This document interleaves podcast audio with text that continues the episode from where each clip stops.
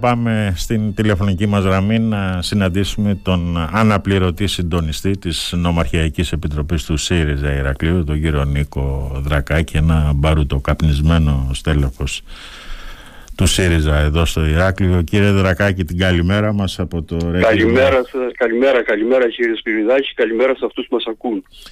Λοιπόν, περιμένατε αλήθεια αυτή την κίνηση παρέτησης του Αλέξη Τσίπρα, κύριε Δρακάκη? Όχι, δεν την περίμενε κανένας. Ε, αν και τη σιωπή τριών ημερών μετά τις εκλογές δεν είναι σύνηθες φαινόμενο για τον Τσίπρα. Ε, πάντως, ε, σαν ε, έτσι, πρόβλεψη δεν υπήρχε το κανένα μας. Μάλιστα. Ούτε κεντρικά ούτε περιφερειακά. Δεν υπήρχε, δεν είχε διαρρεύσει κάποια πληροφορία, κάποια αίσθηση, κάτι τέλος πάντων? Από ό,τι είμαι σε θέση να γνωρίζω, όχι. Μάλιστα. Μίλησα και με άλλους συντρόφους εδώ, τουλάχιστον στο Ηράκλειο. Κανένας δεν είχε καμία πληροφόρηση τέτοιου τύπου. Μάλιστα. Είχαμε μείνει τώρα βέβαια όλοι, και εμείς οι δημοσιογράφοι αλλά και εσείς τα στελέχη του ΣΥΡΙΖΑ, ότι ο κύριος Τσίπρας διεκδικούσε εκ νέου την προεδρία του κόμματος. Τι τον έκανε αυτό, πιστεύετε, να αλλάξει γνώμη?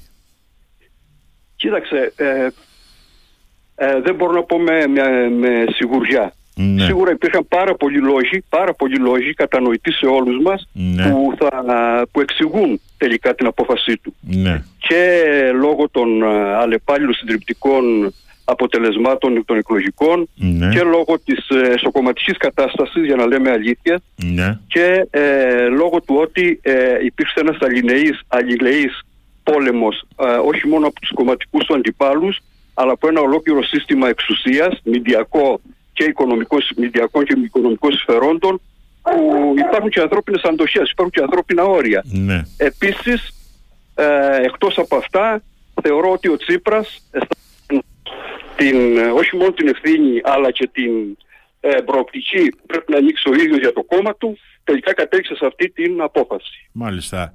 Όταν λέτε ανηλεής εσωκομματικός πόλεμος, τι εννοείτε, κύριε Δρακάκη?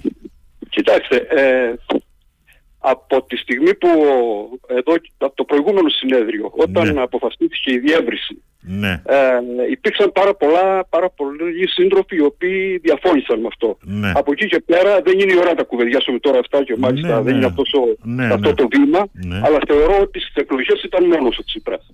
Αυτό φάνηκε. Μάλιστα. Και στις δύο αναμετρήσεις. Δεν είχε δηλαδή την ε, στήριξη του κομματικού μηχανισμού και γενικά τον... όσο θα έπρεπε, στήριξη κεντρικότατων στελεχών. Μάλιστα. Πιστεύετε τώρα, κύριε Δρακάκη, για να αλλάξουμε θέμα, ότι ο ΣΥΡΙΖΑ εισέρχεται σε μια περίοδο εσωστρέφειας? Είναι αυτό που πρέπει να αποφύγουμε. Είναι αυτό που πρέπει να αποφύγουμε. Ε, δηλαδή, αν μπούμε σε μια παρατεταμένη διαδικασία διαδοχής, ναι, ακόμα και ο χρόνος αυτός, η διάρκεια της, της διαδικασίας πρέπει να είναι εξαιρετικά σύντομη, γιατί μπροστά έχουμε προκλήσεις ε, σαν κοινωνία και σαν κόμμα τεράστιες, που δεν έχουμε την πολυτέλεια να πάμε ούτε αργά, ούτε να επικεντρωθούμε στα εσωτερικά μας, ούτε να ε, εστιάσουμε μόνο στη αρνητικά στις παθογένειες, χωρίς διέξοδο. Μάλιστα. Θεωρώ, κύριε... λοιπόν... Ναι. Ναι. Ναι, ναι, ναι, συνεχίστε κύριε Δρακάκη, ναι, συνεχίστε.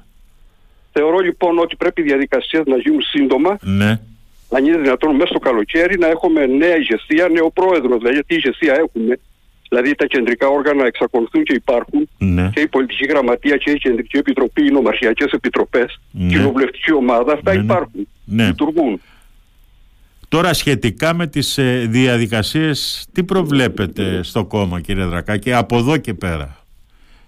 Θα γίνει λοιπόν, τακτικό συνέδριο, θα γίνει έκτακτο συνέδριο. Τι, τι προβλέπει γενικά υπάρχει, η διαδικασία στο κόμμα? Αυτό που υπάρχει ήδη είναι το διαρκές συνέδριο. Σωστά. Το διαρκές συνέδριο είναι ε, ε, ένα συνέδριο το οποίο μπορεί να συγκληθεί ανά πάσα στιγμή, ναι, μέσα σε λίγες μέρες. Από, από τα παλιά μέλη του. Εκλεγεί, ναι. Από τις συνέδρους που είχαν εκλεγεί, είτε με το σχετισμό δυνάμεων που είχε ε, αναδειχθεί στο προηγούμενο συνέδριο. Ναι. Δηλαδή χωρίς να πάμε σε εσωκομματικές διαδικασίες επανεκλογής εκπροσώπων των νόμων για το συνέδριο. Προτείνεται και αυτή η λύση, συνέδριο, κύριε Δρακάκη? Προτείνεται.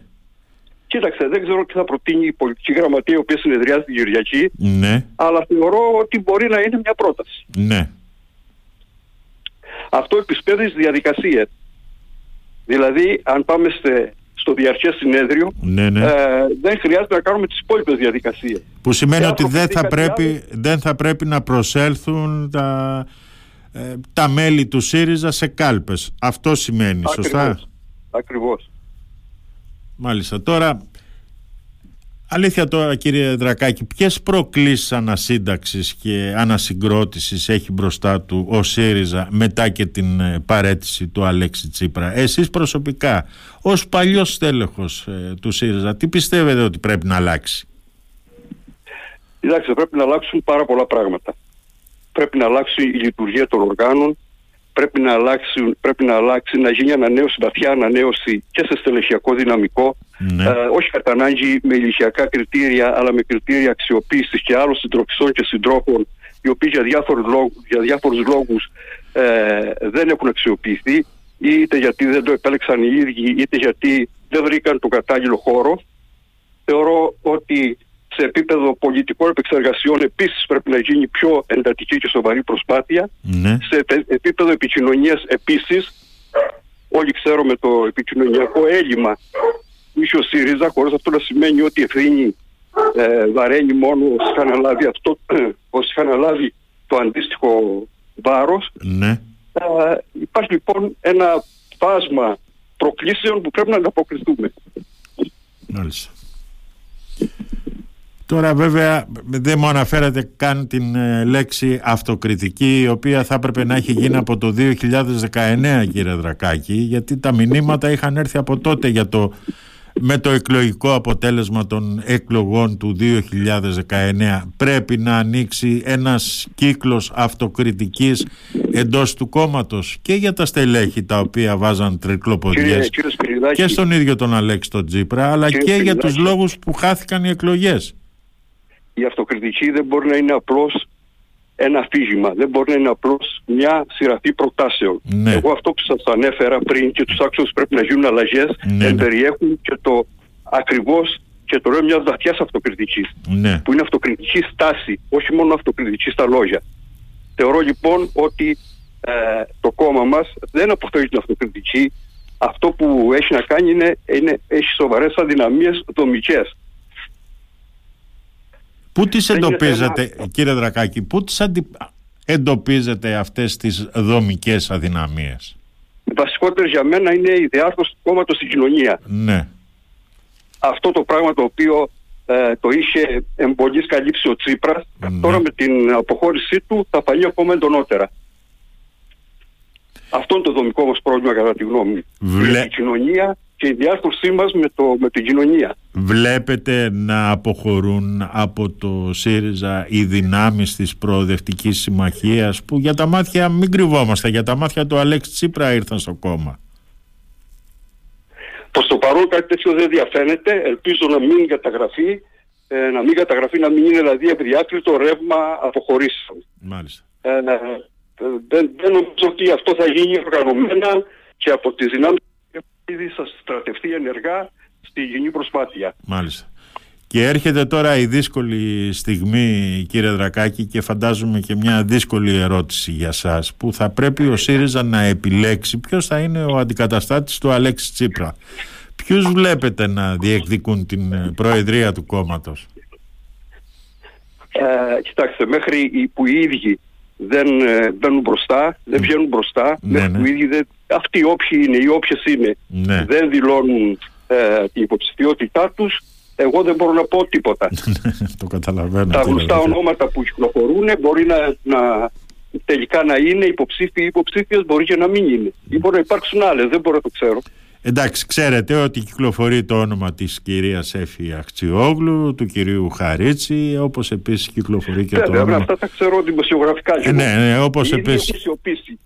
Όπως επίσης, ναι, δεν έχουν, ναι, κάνει καμία δήλωση οι άνθρωποι, ναι, και επόμενο είναι να μην κάνουν και καμιά δήλωση για την ώρα. Σωστό. Θεωρώ ότι κάποιοι από αυτούς θα είναι υποψήφιοι. Ναι. Κάποιοι και κάποιες. Και ενδεχομένως να προκύψουν και, και εκπλήξεις. Και άλλοι, ναι, και άλλοι, ναι, ενδεχομένως. Γιατί όχι, ας πούμε, ο κύριος Τζανακόπουλος να μην υποβάλει τον εαυτό του σε υποψηφιότητα?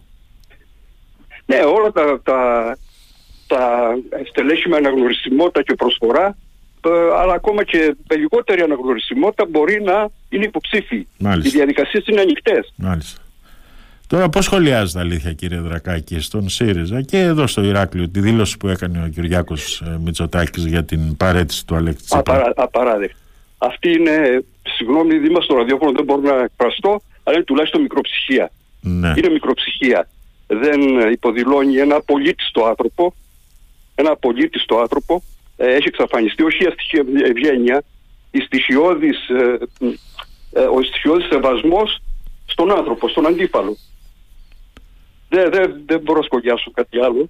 Μάλιστα. Πιστεύετε ότι έκλεισε το πολιτικό κεφάλαιο του Αλέξη Τσίπρα, κύριε Δρακάκη? Προφανώς όχι. Είναι ένας άνθρωπος σαράντα εννιά χρονών. Ε, το, το, το πολιτικό κεφάλαιο είναι τεράστιο. Ξεπερνά και την Ελλάδα. Ε, θα βρεθεί τρόπος να αξιοποιηθεί. Να αξιοποιηθεί αυτό το κεφάλαιο και από τον ίδιο και από το κόμμα και από την αριστερά και από το δημοκρατικό κόσμο και σε ευρωπαϊκό επίπεδο. Μάλιστα. Τώρα τον είχατε γνωρίσει από κοντά ως μέλος της Νομαρχιακής Επιτροπής όταν ε, κατέβαινε στο Ηράκλειο. Τι ήταν αυτό που σας έκανε εντύπωση στον Αλέξη Τσίπρα?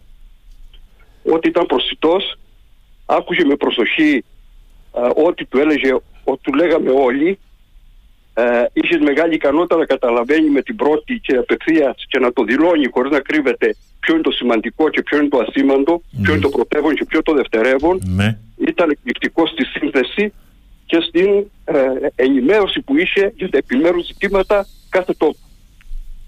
Αυτό μου κάνει εντύπωση. Μάλιστα. Τώρα να έρθουμε και γενικά στα εκλογικά, κύριε Δρακάκη. Πού οφείλεται αλήθεια αυτή η καθοδική πορεία του ΣΥΡΙΖΑ και στις δύο εκλογικές διαδικασίες στον νομό Ηρακλείου, κατά τη γνώμη σας? Κοιτάξτε, έχουμε απέναντι μας ένα σύστημα που και αυτό κερδίζει. Δεν χάνουμε μόνο εμείς. Το. Και γιατί κερδίζει? Όχι γιατί είναι καλύτερο, ούτε γιατί είναι πιο καλά οργανωμένο, αλλά γιατί είναι πιο καλά εξοπλισμένο. Τι σημαίνει αυτό? Ότι έχει πολλά εργαλεία στη διάθεσή του εκεί που εμείς δεν έχουμε τίποτα. Ναι. Ούτε σε επίπεδο πόρων, χρηματικών, οικονομικών, ούτε σε επίπεδο ε, μεδιακό. Ε, τι να πω. Το σύστημα που ήταν αντίον μας είναι τεράστιο, είναι τεράστια τα σφαίροντα, οργανωμένα. Τι να πω. Εμένα με συγκινεί το, αυτή, το, αυτή τη στιγμή της ήττας, γιατί δεν είναι ήττα του Τσίπρα, είναι ήττα των δημοκρατικών δυνάμεων, είναι ήττα της προοπτικής του τόπου. Μάλιστα. Τον Οκτώβριο τώρα, κύριε Δρακάκη, έρχονται και οι αυτοδιοικητικές εκλογές. Ο ΣΥΡΙΖΑ θα στηρίξει στο Ηράκλειο κάποια από τις γνωστές υποψηφιότητες ή θα στηρίξει κάποιο δικό του υποψήφιο? Τώρα θα μου πείτε είναι πολύ νωρίς και αυτά είναι πολυτέλειες αυτή τη στιγμή για τον ε, ΣΥΡΙΖΑ, αλλά οφείλω να σας ρωτήσω, κύριε Δρακάκη. Κοίταξε, έχουμε διαδικασίες, θα ανοίξουν τώρα οι διαδικασίες, ναι. ε, συζήτησης στο κόμμα. Ε, το κόμμα από παλιά έχει προτείνει και αυτό ισχύει της, ε, της συνεργασία ευρύτερων προοδευτικών δυνάμεων, ναι. Ειδικά στις μεγάλες πόλεις, ναι. Και στις περιφέρειες. Θα δούμε τι σημαίνει αυτό στην πράξη με τα δεδομένα του νομού, τα νέα δεδομένα και πώς θα πάμε. Μάλιστα. Επομένως δεν απορρίπτεται ενδεχόμενη συνεργασία με το ΠΑΣΟΚ στις αυτοδιοικητικές εκλογές. Σωστά, κύριε Δρακάκη? Δεν απορρίπτουμε τίποτα στην ώρα. Γιατί υπάρχει πρόταση κεντρική κατεύθυνση, ναι. Αλλά θα πρέπει να αξιολογηθούν, γιατί δεν γράφεται η ιστορία σε λευκή σαγίδα και το τι έχει γίνει και το τι έχουν κάνει οι, αυτοί που έχουν συνεργαστεί μέχρι τώρα, πώς συμπεριφέρονται, τι έχουν πετύχει, τι δεν έχουν πετύχει, ναι. Και όλα θα, θα μπουν στο τραπέζι της αξιολόγησης. Μάλιστα, καταλαβαίνω το υπονοούμε, αλλά προτιμώ να μην δώσουμε συνέχεια, κύριε Δρακάκη. Λοιπόν, λοιπόν σας... ναι, δεν είναι της ώρας, γιατί αυτή τη στιγμή με διαφορετικούς τρόπους καίγεται ο ΣΥΡΙΖΑ αυτή τη στιγμή. Πρέπει ο ΣΥΡΙΖΑ να τρέξει τις διαδικασίες για να αποκτήσει ηγεσία. Αυτό είναι το, το κύριο και το βασικό αυτή τη στιγμή για το κόμμα σας. Λοιπόν, κύριε Δρακάκη, σας ευχαριστώ πάρα πολύ για αυτή την ευχαριστώ και εγώ συζήτηση. Και συγγνώμη για την φόρτιση, αλλά ναι. Δεν πειράζει, δεν πειράζει, κύριε Δρακάκη. Την καλημέρα μας από το Radio. Ναι, να είστε καλά. Εγώ ευχαριστώ. Γεια σας, γεια σας.